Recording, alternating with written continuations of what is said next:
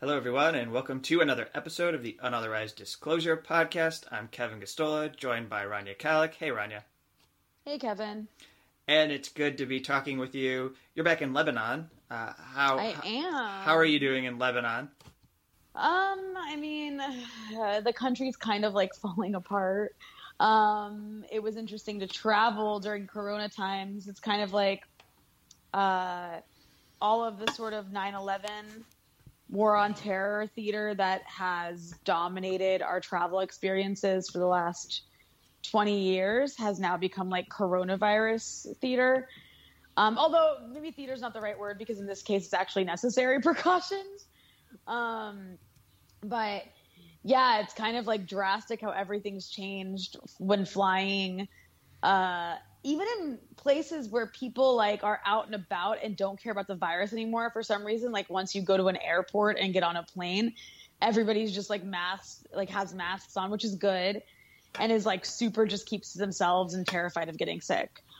Uh, so, anyways, the travel experience wasn't bad. I'm not telling everybody to go travel, but I actually don't think traveling if everybody's wearing a mask is like a problem. Um, but being back in Lebanon has been interesting because it's experiencing an economic collapse right now. And so, like, since I've been here, the electricity's only been coming on like a little bit. So it's been a bit of an adjustment. Um, so, yeah, coming to you from Lebanon where the electricity goes out a lot. A lot. Well, I can sh- I can share that I'm coming to you from Chicago on July 24th, and uh, some activists got Mayor Lori Lightfoot to blink and take down the Christopher Columbus statue at 3 a.m. this morning. Oh, congratulations. Yeah, after after one of the young black women organizers had her teeth punched out by a cop like uh, like six or seven days ago while having a protest there, and trying to bring it down themselves, but but uh, but she just rolled up a bunch of gang units and had them unleashed on a bunch of youth that were organizing around the statue, and there were attacks on the press. And uh, so they forced a, conf- a confrontation, and uh, they won and got the statue taken down. Uh, and then also, I'm here in Chicago, where we might be seeing Donald Trump's goon squad soon, because um, apparently Lori is willing to welcome them to the city of Chicago. Oh, I didn't know that. I thought local officials were really adamantly against uh, federal. No, she Like- says she says it's not going to be like Portland. There might be room for a partnership because they're going to do traditional crime fighting, and I think she's lost her mind. Wow. Well, so Portland's like really, uh, really weird, uh, because it's like, like they have like uh, ICE. Is that right? Like ICE agents, like D from DHS, are Yeah. like working in Portland to per- to like to like tear gas protesters for what reason? Like I don't really understand why this happened. I'm I'm very confused by it. Like what's the what's the Trump logic for Portland? The, the, pretext was to deploy them to protect federal property because they be- they believed that local police there weren't doing that while there's these protests that have been uh, on and off and on and off, but mostly constant for the last month since George Floyd was murdered by Minneapolis police, and there's been regular activism going on, uh, and uh, now it it's very clear that he that the Trump administration and Bill Barr have decided to select Democratic controlled cities and go there. And I think we can view it as paternalistic racism, in my opinion, because it's essentially saying that you don't know how to police black and brown communities. We're going to send our federal government police forces into these cities and deploy them and show you how we think you should fight crime and how you should manage and establish law and order in your city because you've allowed too much protest, you've allowed too much rancor to exist.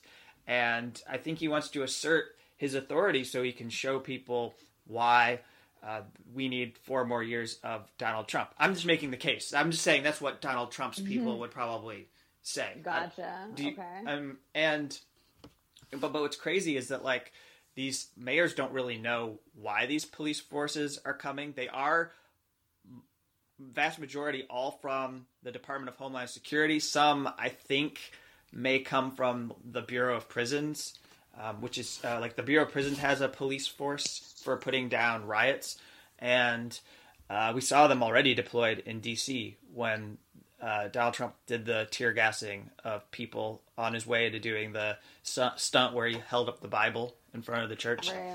Uh, mm-hmm. And uh, so I think there's these cities don't really know why these agents are are well they know why they're coming but they don't really know what they're going to do in the city and I think there's this there's this delusion that Lori seems to be I can speak most confidently about Chicago because I'm here and I'm watching the politics unfold. I don't think uh, she really gets it that uh, okay, yeah, there are shootings constantly happening on the south side of Chicago, and and something needs to be done. But all they're going to do is come here and start snatching people up off the streets in the south side, take them to be interrogated, and there are going to be civil rights lawsuits that come out of all of this. And it's not going to stop any shootings on the south side. And it's probably not going to stop guns from flowing into the south side of Chicago.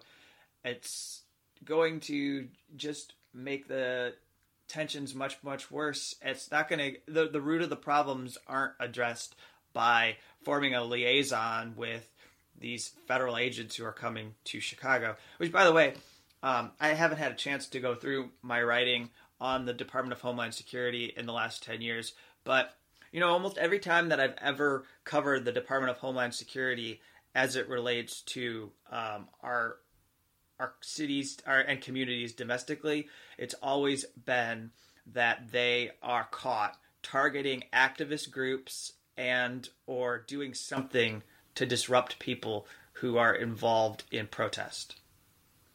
Yeah, it's pretty incredible, um, to say the least. Uh, I just like watching from afar. I just am uh, kind of like bewildered by like who, except for maybe his hardest core base, like who this is going to appeal to. Like he tear gassed the mayor of like his forces. These forces tear gassed the mayor of Portland yesterday. Yeah.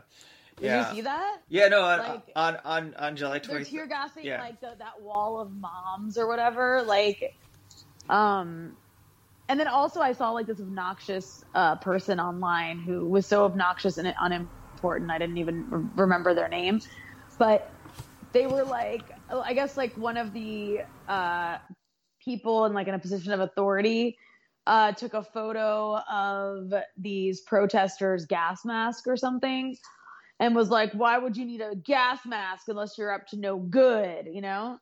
And then someone was like, some someone was like, "This is what Maduro says about protesters in Vene- about peaceful protesters in Venezuela," and I got annoyed because I'm like, "Why are you comparing American protesters in Portland to protesters in Venezuela who actually did burn shit down?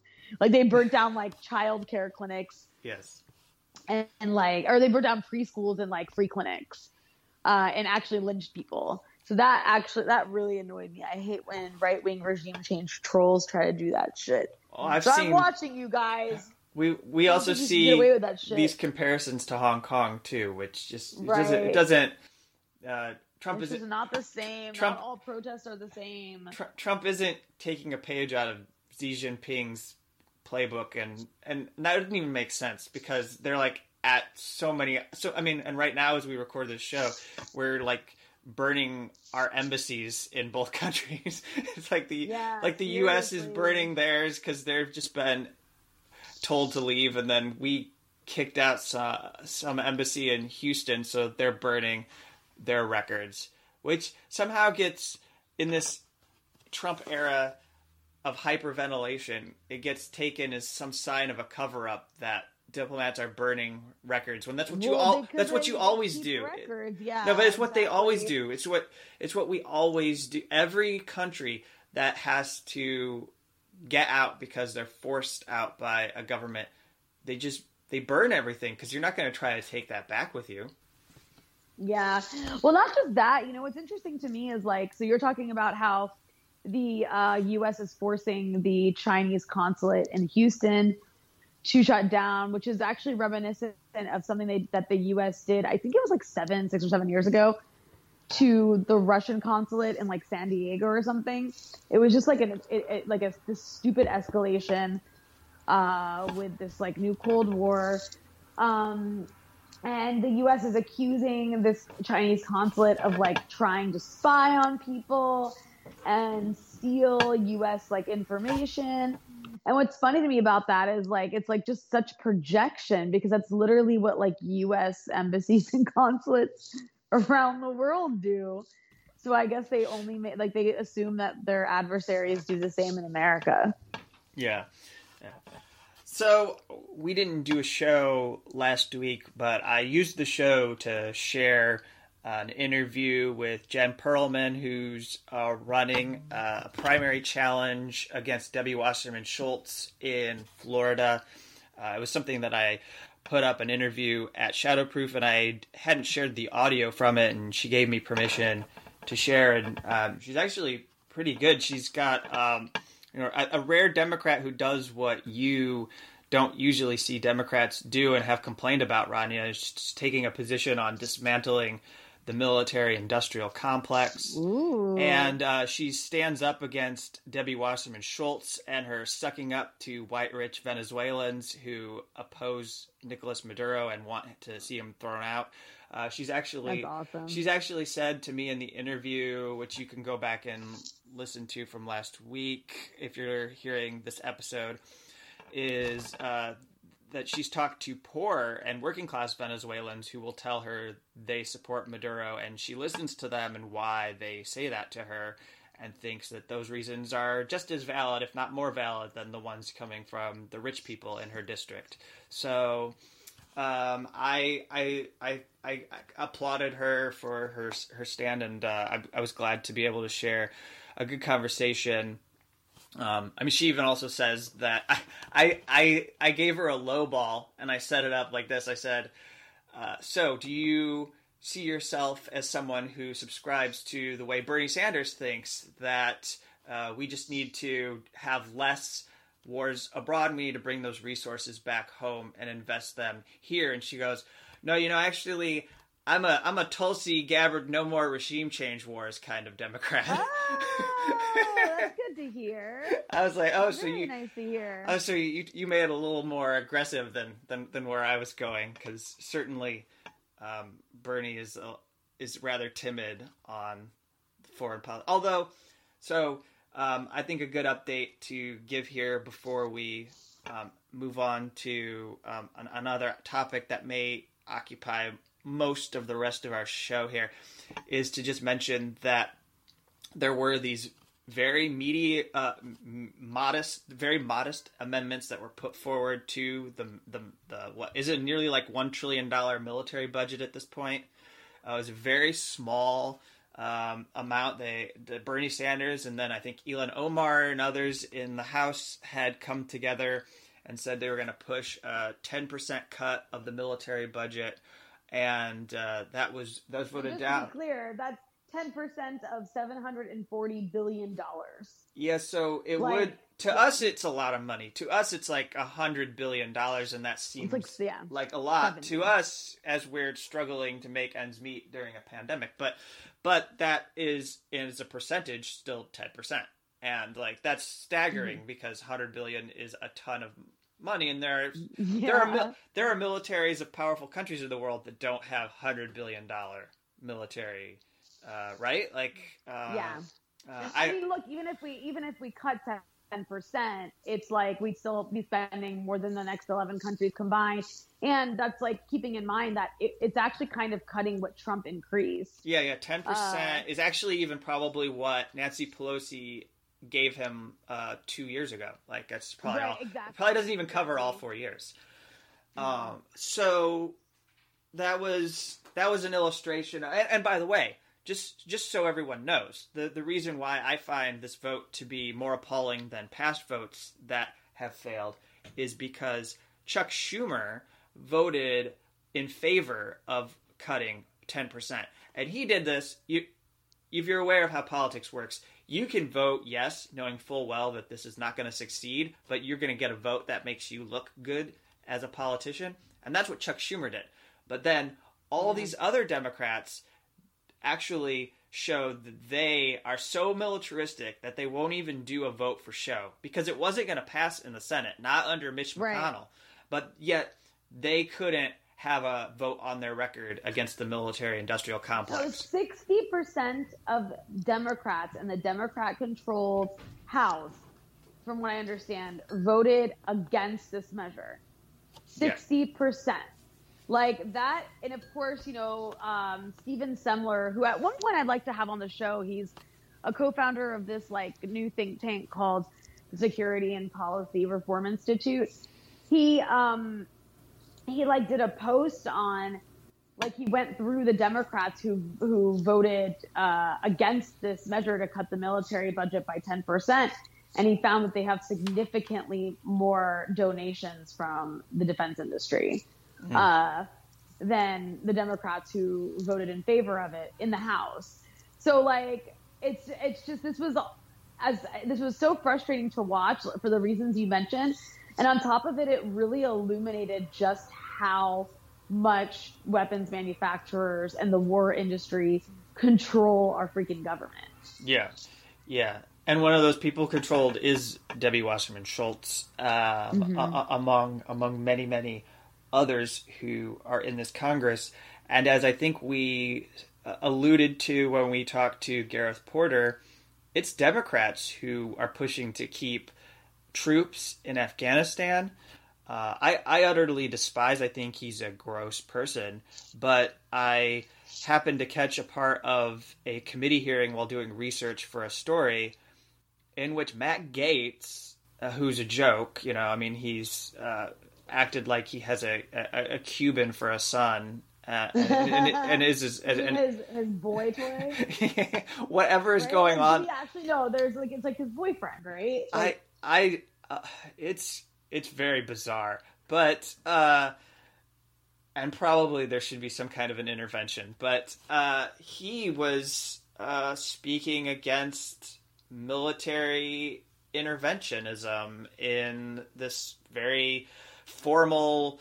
Uh, they do this every so often uh, where they bring the Pentagon secretary and they bring the top military general before the committee and you get to ask questions and you know he's the and it's just like this is the voice now unfortunately. It's coming from these racist white supremacist or white nationalistic types who are libertarian who oppose war and the progressives uh, don't seem to cut through don't seem to make it uh, and they don't fight through the noise. Uh, they don't like when Pelosi or Schumer or um, you know he's gone now, fortunately, but like Eliot Engel or anybody else would set the t- uh, Menendez, you know, the hawk on Iran and everything. Uh, whenever, anytime their voices are out there, it's not like you see the progressives willing to stand up and challenge. Yeah. Um, I mean, I don't want to go into this whole conversation again because we've had it like a million times, but like, it's stuff like this that makes me look at people who are like, we just have to stick with the Democrats and try to make them a more progressive party. Like, how long do we keep doing that? Yeah. And like, no, seriously, like, what's the, is there like a time cap on that? Like, is there an expiration date for how long we're supposed to just kind of like wait for, for a progressive Democrats to get elected enough so that we can pass like really mm, like measly legislation that means like slightly less inequality. I I you think I mean. Yeah, well, I I don't know if you would agree with me, but it seems like that's such a cop out because you find yourself in a system that can't support what you want politically, that can't support your voice, that you can't get anything out of it. And there are all these options on the table. There have been things that I have raised on and off again for the last decade, and I've seen others who have pushed them for 20, if not 30 years, saying, well, we have a system that only allows for two parties to run in elections. We have we could have a, a multi-party system, but we have to go to ranked choice voting. We have to open up access at the ballot box. We have to do this. We will have to actually take voter suppression seriously. You can't be like Al Gore or John Kerry and see hundreds of thousands of people disenfranchised by the GOP in 2000 and 2004 and then just shrug and be like, if I say something, I'm going to look like a sore loser. You have to speak up for those people so that people, so that every citizen can see that elections are being taken and stolen and uh, you have to you have to defend the the vote and, and and not just I mean use it as a way to win uh, uh, support at, before election day happens, but like in the immediate aftermath when it's clear that the outcome isn't exactly correct. Like let's say in Georgia, where uh, I, it's probably so that Brian Kemp stole that election from Stacey Abrams. Well, you need to do more to forcefully make your point that something happened that was illegal and illegitimate and they just won't they just they just don't and then we get trapped in this conversation of spoilers and uh, if you vote for Jill Stein or anyone in the Green Party, then you're on the side of Trump. Um, uh, we've Or got all. Or the Russians. Not, not, now it's worse. now it's worse. It's got a nexus to supporting a foreign power to undermine our U.S. government, which is uh, way beyond what it was when it was just like, okay, Ralph Nader, why are you such a gadfly, or why are you such a narcissist who only cares about yourself and your own project as a as a human being? And it, it's just like we're here because people don't do anything in between our elections to make the system more open and they they really don't care. There've been individual states that have made it easier for people to register their voice and show that they don't want a democrat or a republican or they don't want the corporate brands of democrats and republicans. But by and large uh, we have all these options on the table and nobody does anything with them so I Sorry about that noise. I had to turn on. I just realized if I meant to mute it, I had to put something into the sink. it's So I'm glad everybody got to hear. no we hear uh, we we hear uh, you in your living space uh, and I think it's like like moving things around. I think it's a good it's it's kind of a signal. A you, segue. you don't know that uh, when Rania drops things in the sink, it's a signal to me to move on to the next topic. I'm like, come on, Kevin. I'm done. No. You uh, no, so uh, we had um, a, a- tragic passing of Michael Brooks, who was a journalist and had his own show and was part of uh, a a family of journalists connected to the Young Turks and also the Majority Report, hosted by Sam Seder. And I never had the opportunity to speak with him or meet him, and I did not regularly watch his show, but I was very taken by the response to his death and all the tributes that poured out for Michael. And it's had me for the last few days reflecting on the state of media and thinking about a lot of different issues which can't really be resolved in one conversation here. But we've fortunately, uh, at Unauthorized Disclosure, we've talked about a lot of the things that animated Michael and also what he was gaining notoriety for. And I find it bittersweet because uh, I suppose bittersweet isn't the right word. Uh, I find it more troubling that he died in this moment because there has been this what what people have called the letter that Harper's put out, and it ignited contentious debate and uh, vitriol and disgust, and then also righteous indignance over the people who were signers of the letter, and it started a, a, a lot of rounds of conversation and and ignited many op-eds and columns about what cancel culture is and is not, and there were many responses to the letter. And uh, some of our friends over at Useful Idiots, Matt Taibbi and Katie Halper, have been doing multiple conversations around it. And to keep it on Michael, I'll, I'll just say he, I didn't realize that he had put a book out in April until I went looking for some something that I could share. Um, I didn't have an experience, but I wanted to do my part to put out a, a reminder and celebrate this person with everybody else because I think by and large, if I look at his work, it was the kind of progressive or lefty media work that we want journalists to engage in that I think between you and me we would celebrate. And his work was built around discovery, it was built around uh, digging into history. Uh, he was into uh, the history of South Africa. He was into the history of liberation movements. He had an open mind and was into exploring whatever came his way and digging into. I, I think he's the example of an intellectual journalist in the best sense. And he had written a book that he put out in April. That that well, it was published in April. He wrote it before that, obviously called Against the Web A Cosmopolitan Answer to the New Right.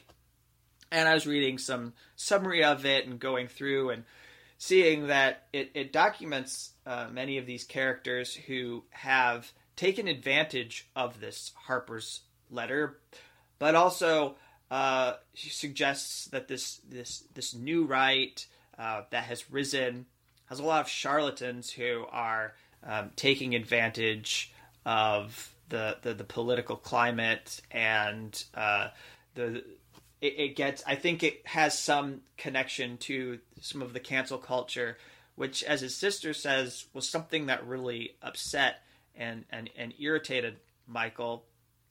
And so, I've I've spent the past few days thinking about uh, his example and and and what that means for my work and i i can tell from looking at everybody's tributes that it is a, a, a, terrible loss, and that I mean it's an understatement to say that there's a there's a void right now that people are feeling because of of what he meant to them as a friend. Uh, I have a couple tributes before us of people who are friends of the show, and then um, Ronnie, I'll let you say whatever you would like. But Abby Martin um, considered Michael a friend and tweeted this picture of both of them with their fists pumped. And she said he was not only an amazing journalist and passionate fighter for justice, he was funny, genuine, and selfless. Please tell people how much they are loved and supported because you might not get another chance. My heart hurts so much. And then uh, Max Blumenthal, who's been on our show, shared a story of meeting Michael, saying he first met Michael over 10 years ago at a non anti Zionist Passover he had me rolling with a riff on a future Birthright Israel program marketed as quote unquote interactive, where each participant gets to bulldoze their own home. His mischievous humor and commitment to justice were special. I hadn't been in touch with Michael in a minute, but I always followed his work. He was sharpening his perspective, growing more confident and explicitly anti imperialist, and bringing many along with him, dismaying to see a journey as meaningful as his cut short. And you know, the other thing that was very impressive and and speaks to the kind of impact he was having is that Lula, Lula in Brazil, uh, remembered that Michael had been had had interviewed him not too long ago, and it left a mark on Lula. And he noticed when Michael died that when it, when it was announced that he had died that uh, something terrible had happened and he paid tribute to the loss of, of Michael and there were others in the left in Brazil who celebrated Michael and, and what he was doing to share the struggle they're fighting against Jair Bolsonaro and fascism, the rise of fascism in Brazil. So, I mean, yeah, that was uh, that was pretty incredible to see. I think his date he was actually like trending uh, in Brazil at one point. Um, so I actually met him. Uh, I think like it was probably I think it was 2016, so four years ago. Um, like before the Trump, before Trump became president, um, I met him in New York. He was a really nice guy. Uh, he, I think at the time, I don't know if he had the Michael Brooks. I don't think he had the Michael Brooks show yet. He hadn't quite started that yet. He was still uh, like hosting with Sam Seder and he had like, you know, a couple different podcasts he was working on. He was like a he was a really nice, funny, like like caring leftist um, who re- was a huge supporter of Bernie Sanders back in 2016. Um, and he was really nice to me. And, you know, I wish we'd kept in touch more since then. Um, I don't live in New York, so like a more distance thing, but I always followed his work after that. And I think he followed mine. And, you know, uh, he had me on a show in the past and he was really nice, always like really good on Israel Palestine, uh, even before others weren't. Um, and so like it was really sad to see that news i mean he was young he was like 36 uh yeah. seemingly healthy guy. And like it, it, just really sad. That's why i just felt really sad when i saw he died. I, I wasn't like close with him. I haven't seen him in four years. Um but just really sad. Not that i'd feel happy if somebody died unless it was like henry kissinger but like just sad because he's a good guy. He's an important voice. You can tell he really cares about things that he's analyzing and talking about and discussing. He really cares about the politics that he's preaching, you know? Yeah. He really means it. Um, and it just kind of like, it's just a sad year, you know? Just kind of like an added sadness to the year of 2020, which has just been a terrible year. Thank you for listening to this week's episode of the Unauthorized Disclosure Podcast. If you'd like to unlock the full episode for this week, go to patreon.com slash unauthorized disclosure, patreon.com slash unauthorized disclosure. There you can sign up and get access to all of our episodes, as well as early access to episodes and access to the live streams that we have done for our patrons. Thank you, and we'll be back next week with another episode.